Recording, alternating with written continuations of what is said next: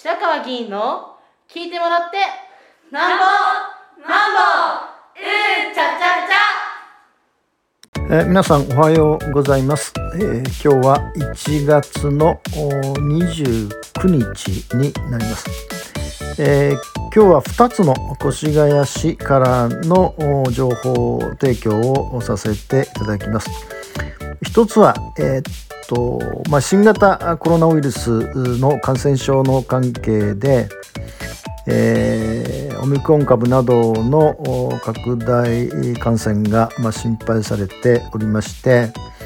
越谷市も1月28日現在で、えー、累計ですね7880人と、えー、いう方が、まあ、感染されておりますので、えーとまあ、3回目の接種があと少し前倒しになりまして1月24日から、えー、65歳以上の方があ3回目の接種ということで、まあ、集団接種会場で行うようなことにもなっているんですが、まあ、それに関連してです、えー、障害者自施設等の従事者及び新規入賞者に対する、まあ、PCR 検査の事業の実施ということです。えー、で、えー、障害者等がまあ入所あるいはまあ通所する施設訪問事業になどにおいて、えーまあ、新型コロナウイルスのクラスターを発生する防止の目的で、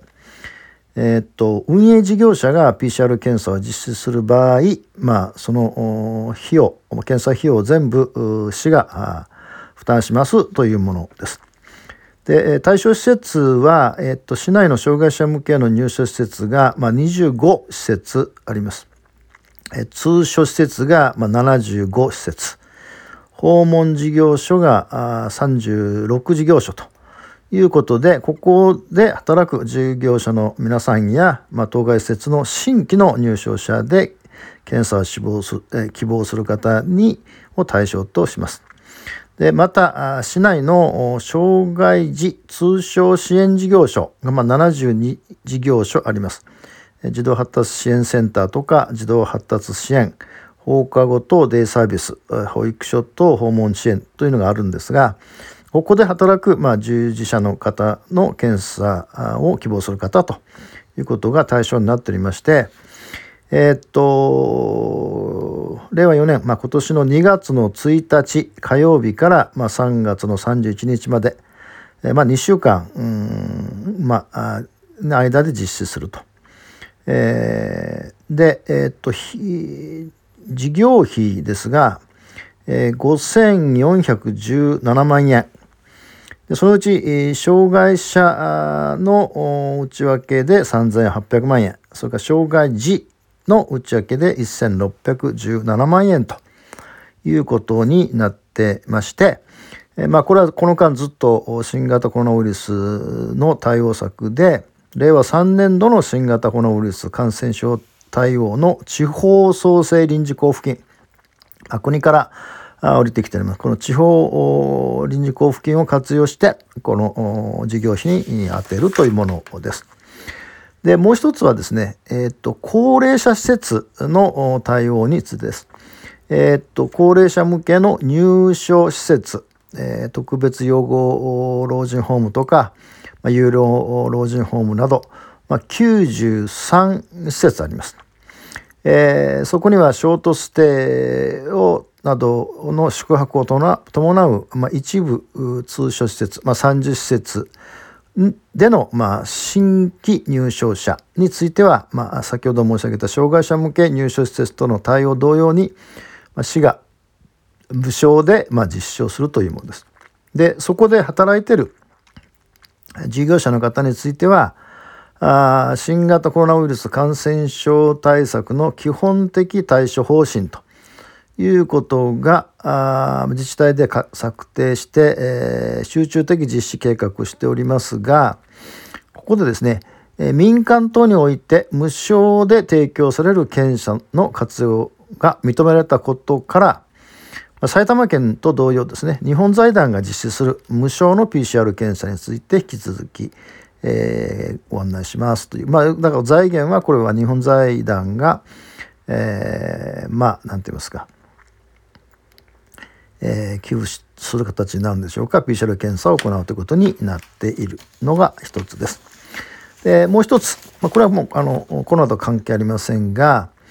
えー、と皆さんあの市民税とかですね国民健康保険税とかあ、まあ、振込用紙で振り込んでおる方などおられると思うんですけどもえっ、と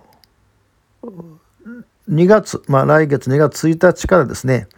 えっ、とスマートフォンで、まあ、決済ができるアプリを、まあ、追加導入するというものです。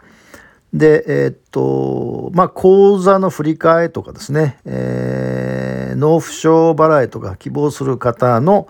納税者の、まあ、利便性を、まあ、高めるために、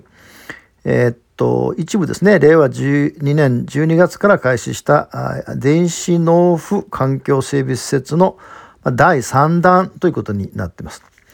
で、えっと、まあ、皆さんお使いの D 払いとかですね、えー、auPay とか、それから J コインとかいう、えー、ものですね、えー、これらすべてに、まあ、対応するというものです。えー、まあ、あの、1回の納付限度額、まあ、30万円、まあ、それ30万円にはなっているんですが、えっと、まあ、あの、登録銀行口座から、まあ、それぞれ引き落とされていくというので、まあ、これはまあ皆さんが使っておられるスマートフォンの決済と同じです。で、えっと、その、使える、その、なんて言いますかね、えー、対象税目ですけども、先ほど申し上げた、市県民税、それから固定資産税、それから都市計画税、それから軽自動車税、えー、それから国民健康保険税と、まあ、これが対象になります。で、え、っと、この先ほど申し上げたアプリでスマートフォンでアプリを起動した後に納付書が印刷されているバーコードを、ま、カメラで読み取った後に、ま、所定の各種手続きによって納付が行うことができるということになります。えー、でまああのこれ至るまでの、まあ、越谷市の電子納付導入の変遷を少し最後にお話ししたいんですが、えー、っと令和2年先ほど申し上げた12月にインターネットバンキングでの納付が可能なモバイルレジ。と合わせて PayPay とか LINEPay といった2つの電子マネー決済アプリを同時に導入してまあ、次いで令和3年の2月にクレジットカード決済ができるモバイルレジクレジットを導入して、まあ、今回それらに続く第3弾と申し上げましたあものとして、えー、まあ、追加してあるというものです。えー、まああのまあ、少し便利になっていくというようなことで、まあ、今日は2つの情報についてお話をしました。以上です。